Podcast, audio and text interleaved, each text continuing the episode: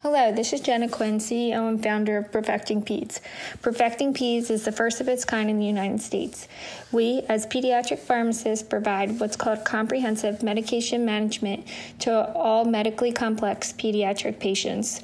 Our goal with Pediatrics in Review is to review, analyze, and gain knowledge on the most up-to-date literature so we can service our pediatric patients as best as possible. Thank you for listening.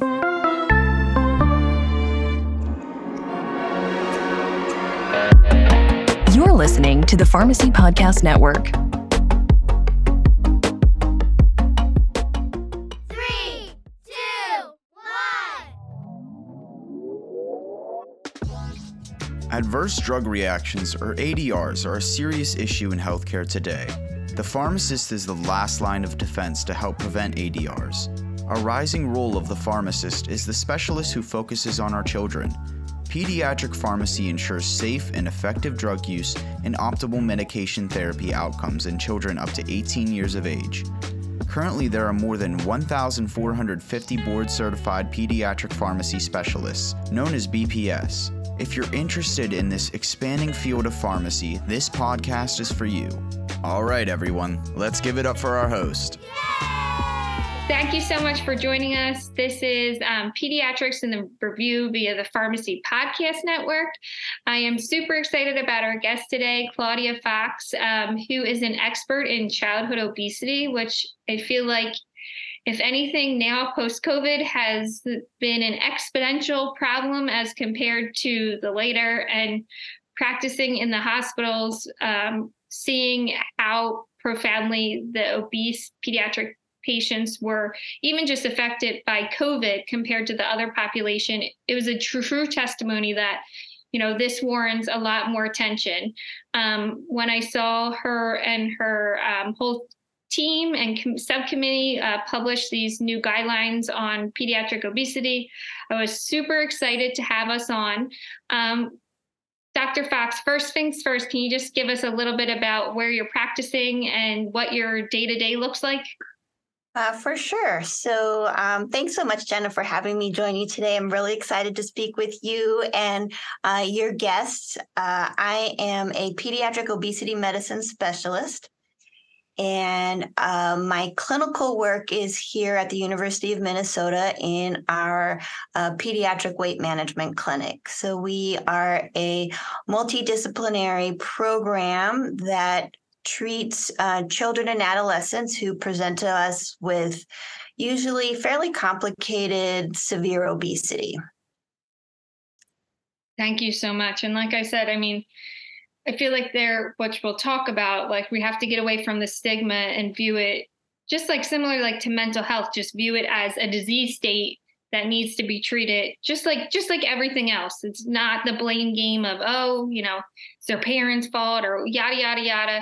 Just like mental health, which is near and dear to my heart, I think it's a disease state, and just like anything else, it has to be managed. And we have to come from a very non-judgmental place when talking to patients about this. Yeah, I think if nothing else, if that could be like the nugget that you all take from this podcast, that would be it. That obesity is indeed a disease. It's not the kid's fault. It's not the parents' fault. This is a disorder of energy regulation at its core.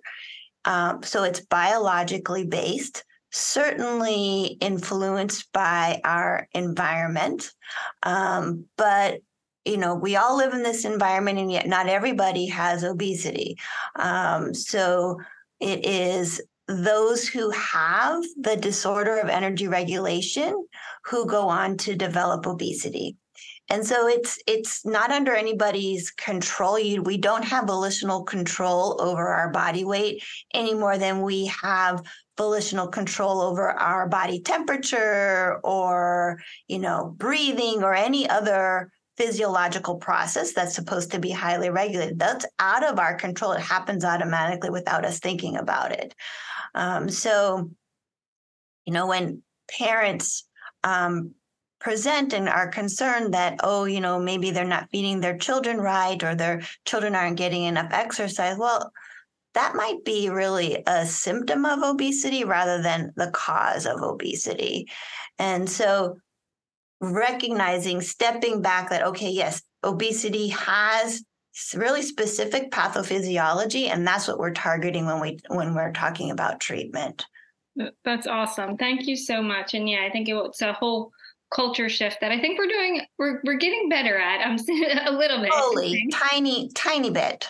I'm a big advocate for mental health with my own anxiety, postpartum, OCD. I mean, it's scary. And so a lot of things aren't, in your control in the way that, you can work your best at it every day, but what it comes down to is it is like anything else, just a disease state. And so you have to manage it.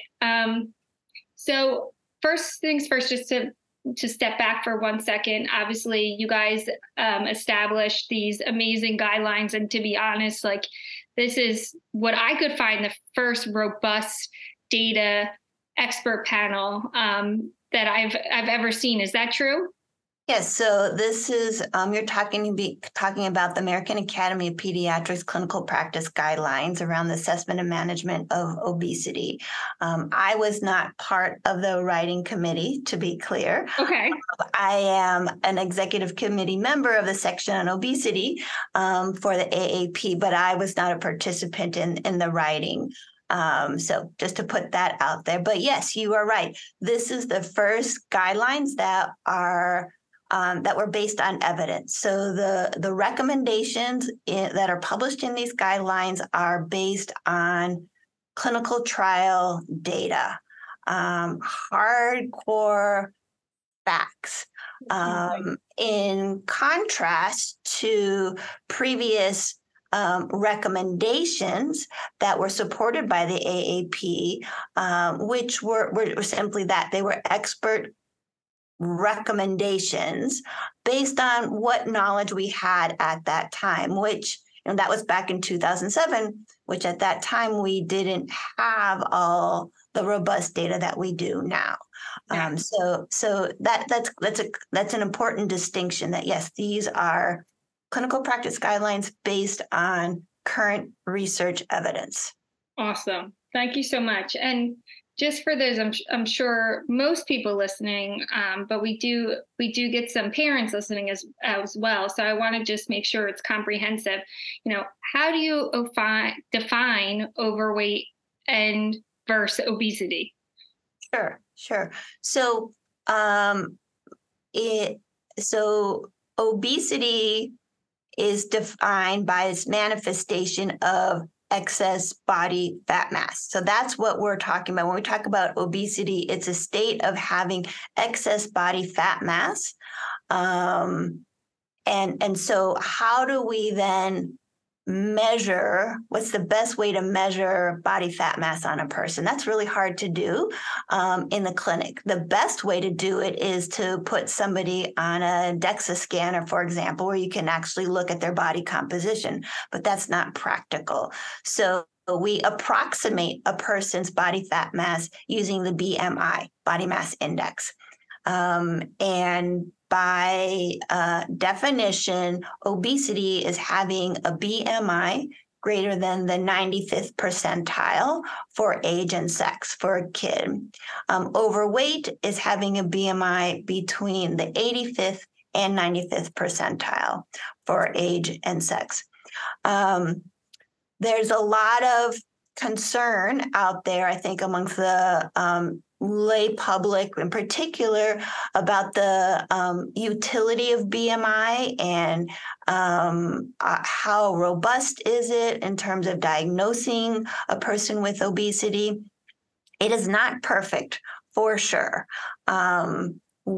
There is a possibility of either overdiagnosing or underdiagnosing a kid with obesity. So it is not perfect. So for that reason, it's important that if you are a parent of a child who carries extra weight, that you talk with your pediatrician about the finding on their growth chart. What, does it seem like the BMI really is indeed identifying high body fat mass? For the most part, the majority of the times it is. It is an accurate reflection. It's very rarely would we say, that person has a high BMI, but it's not related to excess adiposity. Okay. Very, very good. Thank you so much. And then I know we alluded to this in the beginning, but you know, what is the prevalence of obesity in the U.S. and how has it been affected by COVID? Yeah, so back in the 1960s, only about 5% of kids in the U.S. had obesity. Today, it's nearly 20%. Wow. Prevalence rates have increased dramatically, and then COVID came and things got even worse. So during COVID, there was a doubling. Wow, I believe the rate of BMI increase just over those few years. And you know, we all lived through it and are not surprised, right? We were all sort of stuck inside, immobile, eating a lot, very stressed. Yeah. It was sad too, just to see, like, I felt like for me, what really hit home and what was sad was I would see a lot of these obese patients come in and they got COVID and they were as young as like 10 and 12, and their body, in addition to COVID, it activated a diabetes, whether that's type 1 or type 2.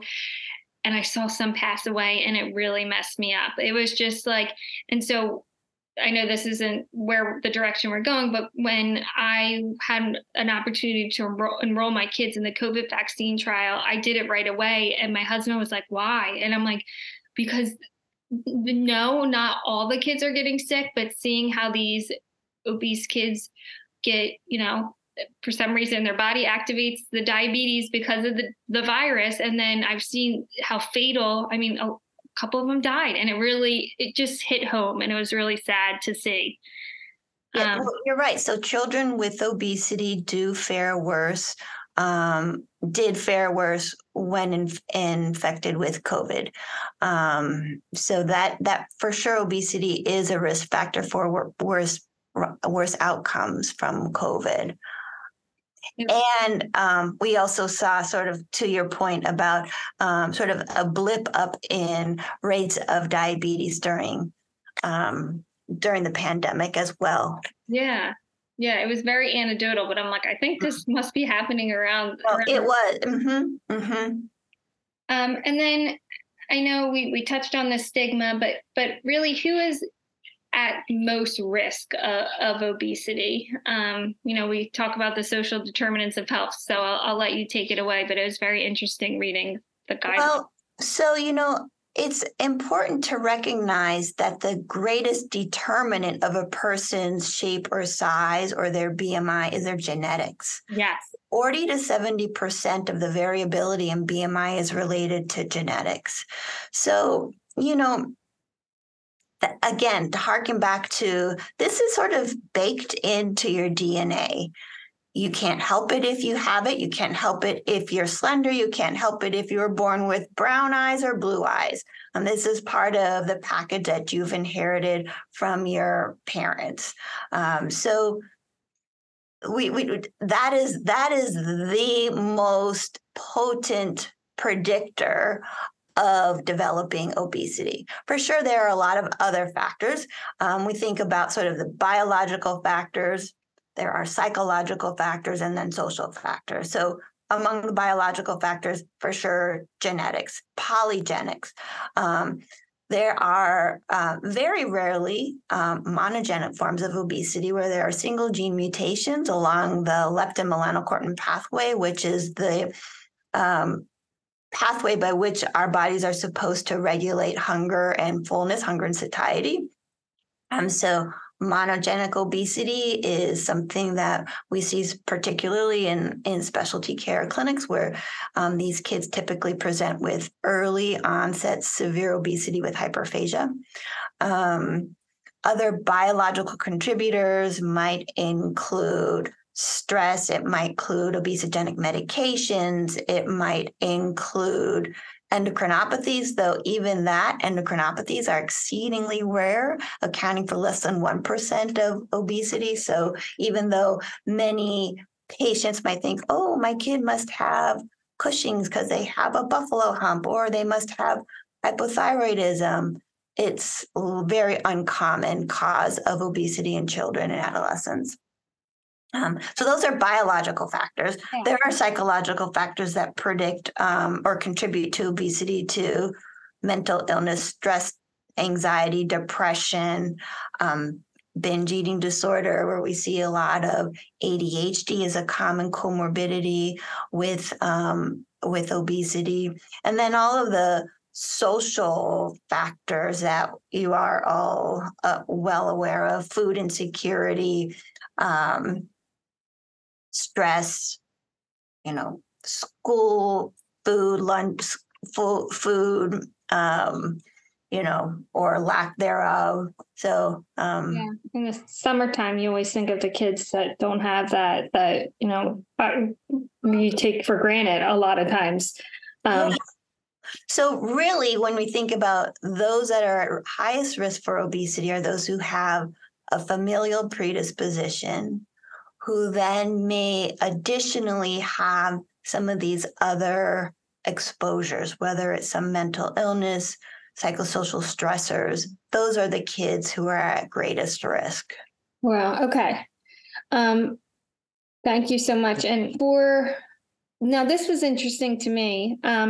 Just reading how extensive, which makes sense, the more you touch base, the more therapy that you're doing with the families, for lack of a better word, that's what it is. Sure. What is, comprehensive obesity treatment? And the first thing that comes to my mind is I know this is well founded in the adult population, but how can we use remote patient monitoring to really help touch point these patients more? Again, I would love your opinion of all the above. Yeah, so comprehensive obesity treatment involves treating the child as a whole person, not just treating the number on their scale. So like I just indicated, obesity has lots of contributors to it, whether it is depression or poor sleep or some psychosocial distress. Comprehensive obesity treatment involves addressing all those factors that may influence a child's overall well-being, which in turn automatically influences their weight status. That is best exemplified by a multidisciplinary approach, if you can have that. So a pediatrician who is capable of addressing and identifying mental illness, of identifying weight-related comorbidities that may be contributing to excess adiposity, like, diabetes or prediabetes, a pediatrician or physician or healthcare practitioner, somebody who's competent and capable of identifying all of the weight-related comorbidities, and then maybe having somebody, whether it's a social worker, if you don't have the ability to do it, to help support some of those social determinants of health that may be impeding health in a general sense. Comprehensive obesity treatment is usually chronic in nature. That is, we don't usually think of it as, you attend these 5 sessions and then your obesity is cured. No, rather it is chronic. It involves chronic care. So with frequent touch points, checking in with the family and the patient around how they're doing, what's going well, what's not going well, and iterative, like how do you modify the treatment over time to meet the needs of the family? Yeah, and I'm sure just from toddler to then you know, childhood to then I think of like adolescence, like how wildly different even like my personality was. For sure. You know, and I have kids now that are in their early 20s that I've been seeing since they were 13, 14. And, you know, so obesity is a chronic disease. You don't grow out of it. You don't cure it. You manage it like any other chronic disease, like diabetes, like asthma, just like that. Yeah, I think that's a really awesome takeaway. So, I mean, we alluded to it, but what other additional comorbidities come with obesity? And really, that's obviously a huge reason why we want to manage it as well, is because we want to make sure all the various comorbidities that can come with it are minimized. Absolutely. So obesity affects pretty much every single organ system. So there's an opportunity, if you will, for lots of problems to arise. The ones that are most common include non-alcoholic fatty liver disease, prediabetes, though, you know, the rates of type 2 diabetes are increasing dramatically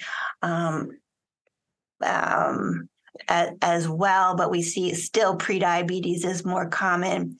Hypertension or dyslipidemia, those are both very common. Mental illness is also exceedingly common. Depression, anxiety, PCOS is also one that is seen relatively often. So many organ systems can be involved, including, you know, musculoskeletal system, neurologic system, such as with idiopathic intracranial hypertension. So really appropriate treatment would involve assessing for all of the potential complications and then addressing them. Yeah. I didn't even know that the intracranial pressure, it's even down to that. That was really interesting reading the guidelines. I was not aware of that. Yeah. In fact, our youngest patient who had bariatric surgery was a 12-year-old boy who had severe intracranial hypertension and was at risk of losing his sight. So that's why he had surgery, and it was for sure sight-saving for him. Wow. Mm-hmm. Wow. So this is also interesting to me, and I would love, as a parent, I was trying to gauge what is my feeding style, because that was really interesting too, to think of. It's not something that you as a parent really stop and pull back and evaluate. It's kind of like, just like you're saying, like genetic, like how your parents fed you was kind of like how you feed your kids, and you don't even think about it. Like I'm guilty of like once a week we do, you know, McDonald's. And so, you know, that was what we did as a kid, and I don't even think about it. And, you know, I have a very like, I just put food in front of my kids. If they eat it, great. If not, okay, I'm going to offer you the same thing a couple hours later when you're hungry. And you don't even think about, is that the right thing to do or is that the wrong thing to do? So yeah, I would just love for you to elaborate on that too, because again, it's not something that I even have reflected on in my 6 years of parenting. Right. So there is an association between certain feeding styles and childhood obesity, but remember it's an association, not a causation, right? So kind of to your point, like, is this nature or nurture? Is the feeding style related to what you as a mom have inherited from your own parents, as well as any sort of formative experiences that you've got from your own childhood? So I think we need to just be cautious about the you know, the causality of different parenting styles and childhood obesity. Having said that, there is an association between having an authoritarian parenting style and having children who carry extra weight. So authoritarian is a parenting style that is characterized as being very firm, inflexible, my way or the highway kind of an approach. So like, you have to have this, you can only have this, and you have to eat all of this before you can leave the table. In contrast, authoritative is one that supports limits, but those limits might be arrived at mutually between the parent and the child. Like, okay, you can have some dessert today, but it's going to be either, this healthy dessert or that healthy dessert. So there are limits, but it's a more collaborative approach. Yeah. And so, for whatever that's worth, that sort of more collaborative, warm approach, discussing why there are such limits, if you will, tends to portend better outcomes. Got it. Yeah, because I'm pretty, I wouldn't say lenient, because I definitely have rules, but it was just interesting to watch, because like I don't even realize that I do it, but I do always give them options because I want them to feel empowered at all times. Exactly. So that is a key feature of authoritative parenting style. I mean, you're giving them two good choices, but they have no idea. They're like, yeah, sure. Okay. Broccoli or string beans? String beans. Okay, great. Let's do that. Uh-huh. Yeah, I found that because I'm very inflexible, a perfectionist, I have OCD. And so that was like my biggest lesson in parenting, was that like I cannot be completely inflexible because it trickles into so many other things that are not good for my child. But it's really, it's a hard self-reflection. So now we're getting into like the things that I'm really excited about, because I'm a pharmacist, so this is very new. This whole approach and kind of and these innovative meds to treat. Again, like we're saying, it's a disease state like any other. So I'm really excited to see that, medication use, like with mental illness, hypertension, diabetes, it's becoming more acceptable. And so can you speak to, what are the medication options, and when in your practice do you find it appropriate to, go to the medication versus lifestyle modifications? Mm-hmm, mm-hmm. So it has been such a, I'll just say that right now in these last, 6 to 12 months, the landscape of anti-obesity pharmacotherapy has just been transforming right before our eyes, even as recently as this week with publications around these triagonists leading to 25% weight loss. I mean, so really, really amazing outcomes. So we are at the doorsteps of a new frontier in obesity management. And that door is certainly wide open for adults. And it is just now, slowly peeking open for the pediatric population. And I would argue, though, that we really need to be starting to get more aggressive and intensive about treatment of pediatric obesity. And I'm not talking about the 9-year-old who might be weighing 70 pounds. I'm talking about the 9-year-old who might be weighing 180 pounds. These are really severely affected kids who definitely need biological treatment to address their biological disease, right? So right now, there are 6 FDA-approved anti-obesity medications for the treatment of children and adolescents. So we have Phentermine, which is FDA-approved for, I call them kids, but older than 16 for short-term use. Semaglutide.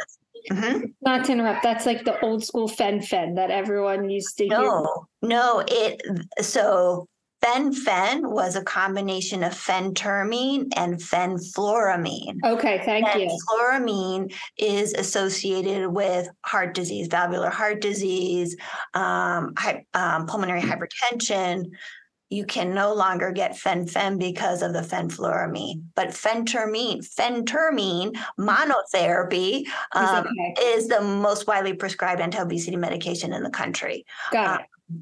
Very safe, widely used, quite effective. Okay, because that's approved for kids older than 16. Awesome, because I had to look that up because I was not sure at first. I'm like, oh my God, what was this? Fen back in when. I mean, it was like a teenager or something. I'm like, are you not supposed to use that? So I had to educate myself. So I'm glad you brought that up. So phentermine and topiramate combination therapy, also known as Qsymia, liraglutide, 3 milligrams, which is called Saxenda, semaglutide, 2.4 milligrams, which is also called Wegovy, Orlistat.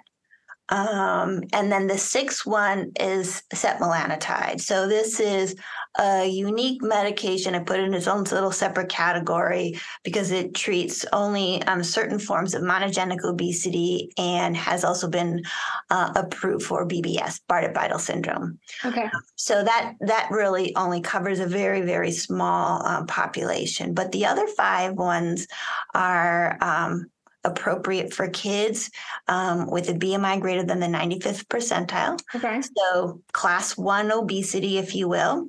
Doesn't matter if you have a weight-related comorbidity or not. For the clinician, how do you decide when to start an AOM or not? It's really a conversation between you and the family. It depends on the severity of the obesity, depends on, are there any weight-related comorbidities? What's the family's experience with medications in the past? And educate them. Know that for particularly adolescents with severe obesity, lifestyle therapy is just not going to cut it. No. It's a very, very small minority of kids, less than 10% for sure, who will achieve clinically significant BMI reduction with lifestyle therapy alone. So virtually every adolescent with severe obesity for sure needs pharmacotherapy. And I would offer it, we do offer it upon diagnosis, like right when we see the kid. And in fact, that is one of the key points of the clinical practice guidelines, that we as clinicians should no longer be waiting to see how a kid does. We should be offering the full spectrum of anti-obesity therapies upon diagnosis of obesity. So we shouldn't be waiting around trying lifestyle therapy year after year after year, watching BMI increase, and then to suddenly decide, oh yeah, maybe we should use pharmacotherapy or refer to bariatric surgery. No, at diagnosis, we should be intervening. That's awesome. I mean, I compare it to like ADHD, whereas like parents think they're doing their kids a disservice starting them on meds. And I'm like, no, we have literature to say your child is literally going to thrive via confidence in life. Later in life, they're going to have less chance of having substance abuse. So I think, really when I work with parents, it's like kind of rewiring ourselves that, okay, yes, you know, less is more. I'm all about taking off meds that aren't working. But in those cases where we have a diagnosis and the child's struggling, you know, I'm all about, you know, treating that. And so I think it's really well needed culture shift. Now, as a pharmacist going through all this is all new to us too. So, you know, you went through the different medications, and obviously they're all different dosage forms. Sure. Too. So how do you select one versus the other when you're working with a parent? You know, as a pharmacist, I would love your expertise on that. Right. So in an ideal world, we would be basing it on patient symptomatology, access to, you know, access to medicine, however, becomes the driving factor. Is it covered by their insurance? Exactly. Is it even available for that matter? So right now with Wegovy, there's a shortage of the starting doses. So we haven't been able to start it for the last 2 or 3 weeks. And that's a national shortage. So the reality is that is it covered by the patient's insurance becomes the number one deciding factor.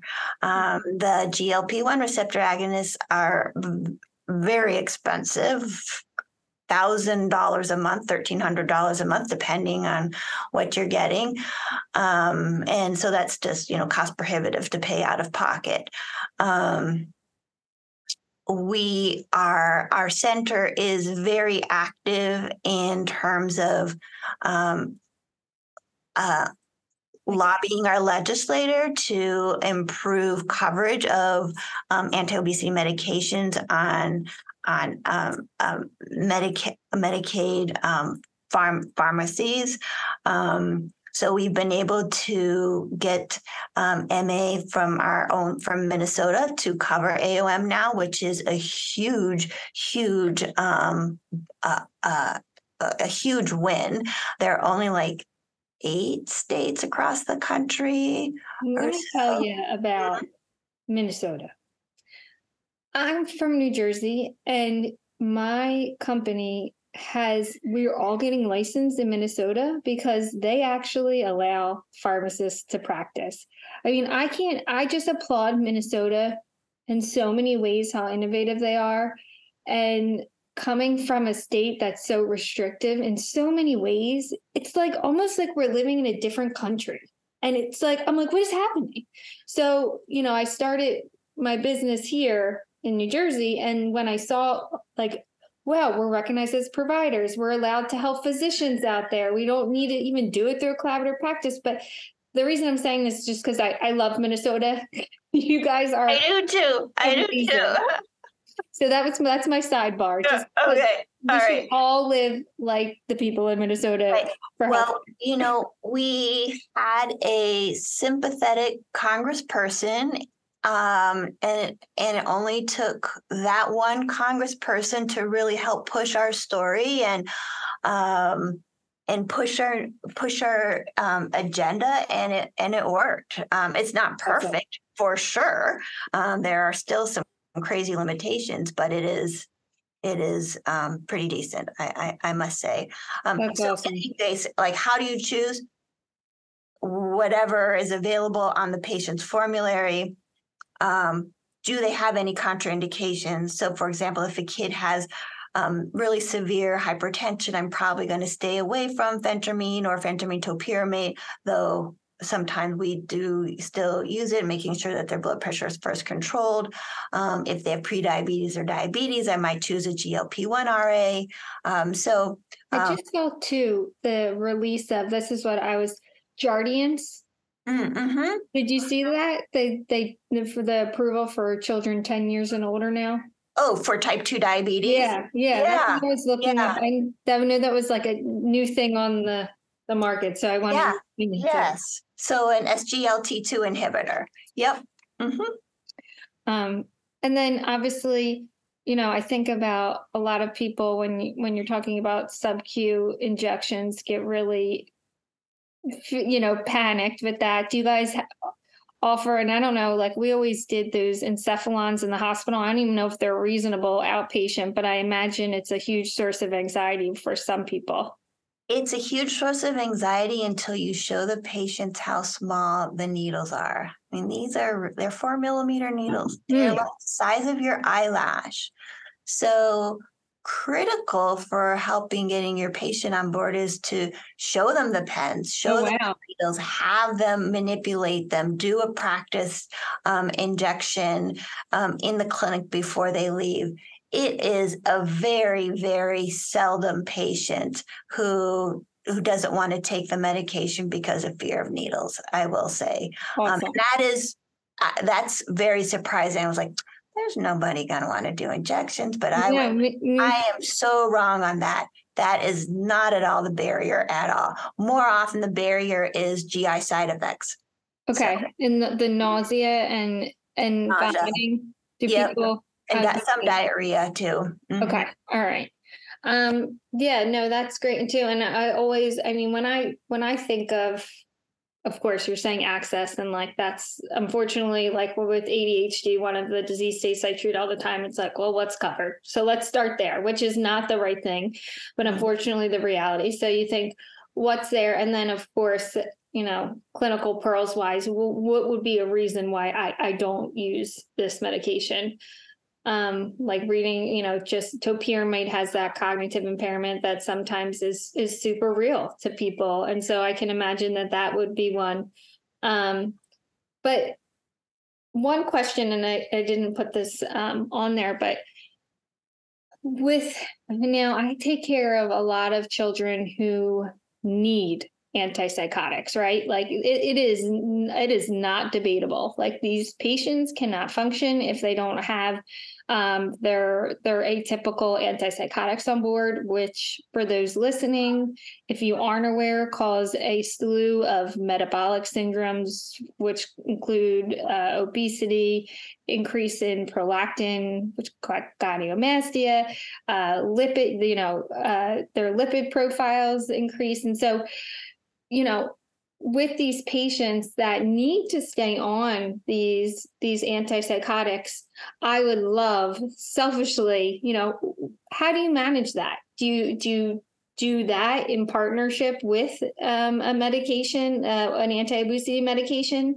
And do you have one that you like that works better? I mean, I haven't done a drug-drug interaction check, but that's always, you know, something with the antipsychotics. So again, I would love your expertise on that. Sure. That is, so we see a fair number of kids who do have weight gain from atypical antipsychotic use. And there is pretty good literature to support the use of metformin for mitigating weight gain associated with atypical antipsychotics, for sure in the pediatric population and the adult. There also in the adult population, there is literature to support topiramate, can also be helpful for mitigating weight gain associated with atypical antipsychotics. So I generally will use one or both of those. Okay. And then I'm not aware of any research that has looked at the GLP-1 receptor agonists as being helpful, but I don't see a reason why they would not be helpful, like for any other type of obesity. Okay. So if that was available to you, that's the one that I would probably even start with. Okay. Yeah. And reading, it looks like, you know, we have the literature for metformin, but without the atypical antipsychotic, metformin didn't look like it had robust outcomes, you know, just as an anti-obesity med. No. So metformin alone results in about a 3% BMI reduction, right, whereas Qsymia or Phentermine topiramate is 9%. Yeah. Wegovy or, you know, semaglutide is more like 16, almost 17% BMI reduction. So metformin monotherapy is really pales in comparison to some of the newer generation anti-obesity medications. And the only thing that you're seeing as far as, you know, like you're saying, the reason why you wouldn't do it is really if the GI side effects are so intolerable. But I would imagine, like a lot of other meds, if you can kind of get them to work through that initial period, or, you know, I don't know, like, I mean, again, I'm not as well-versed in the peptide medications, but is it like, could you do maybe every other day and then build up? Like, you know, I think about all the other meds where I'm like, well, let's just have that dose for a couple weeks, get that nausea, GI symptoms all at bay, and then increase it again. And that should negate you feeling so nauseous or vomiting or diarrhea. Can you do that with them? So they all have recommended titration schedules so as to minimize GI side effects already. Okay, cool. So, for example, Liraglutide or Saxenda is a daily injection that's the dose is increased once a week. Okay. And then Wegovy's is increased every 4 weeks. Okay.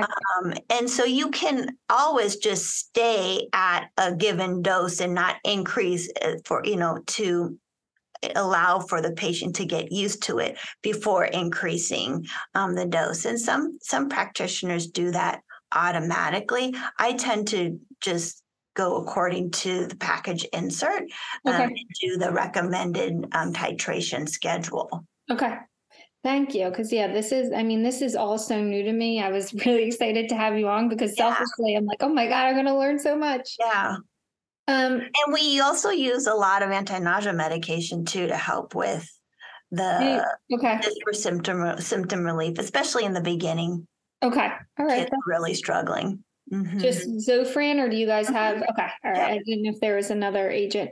And then the last question is, just very briefly, because obviously a lot of this, I wanted to focus more on meds, but, you know, when does bariatric surgery come into play? And of course, in adults alone, they have huge success. So I just wanted to just touch on that as well. Yeah.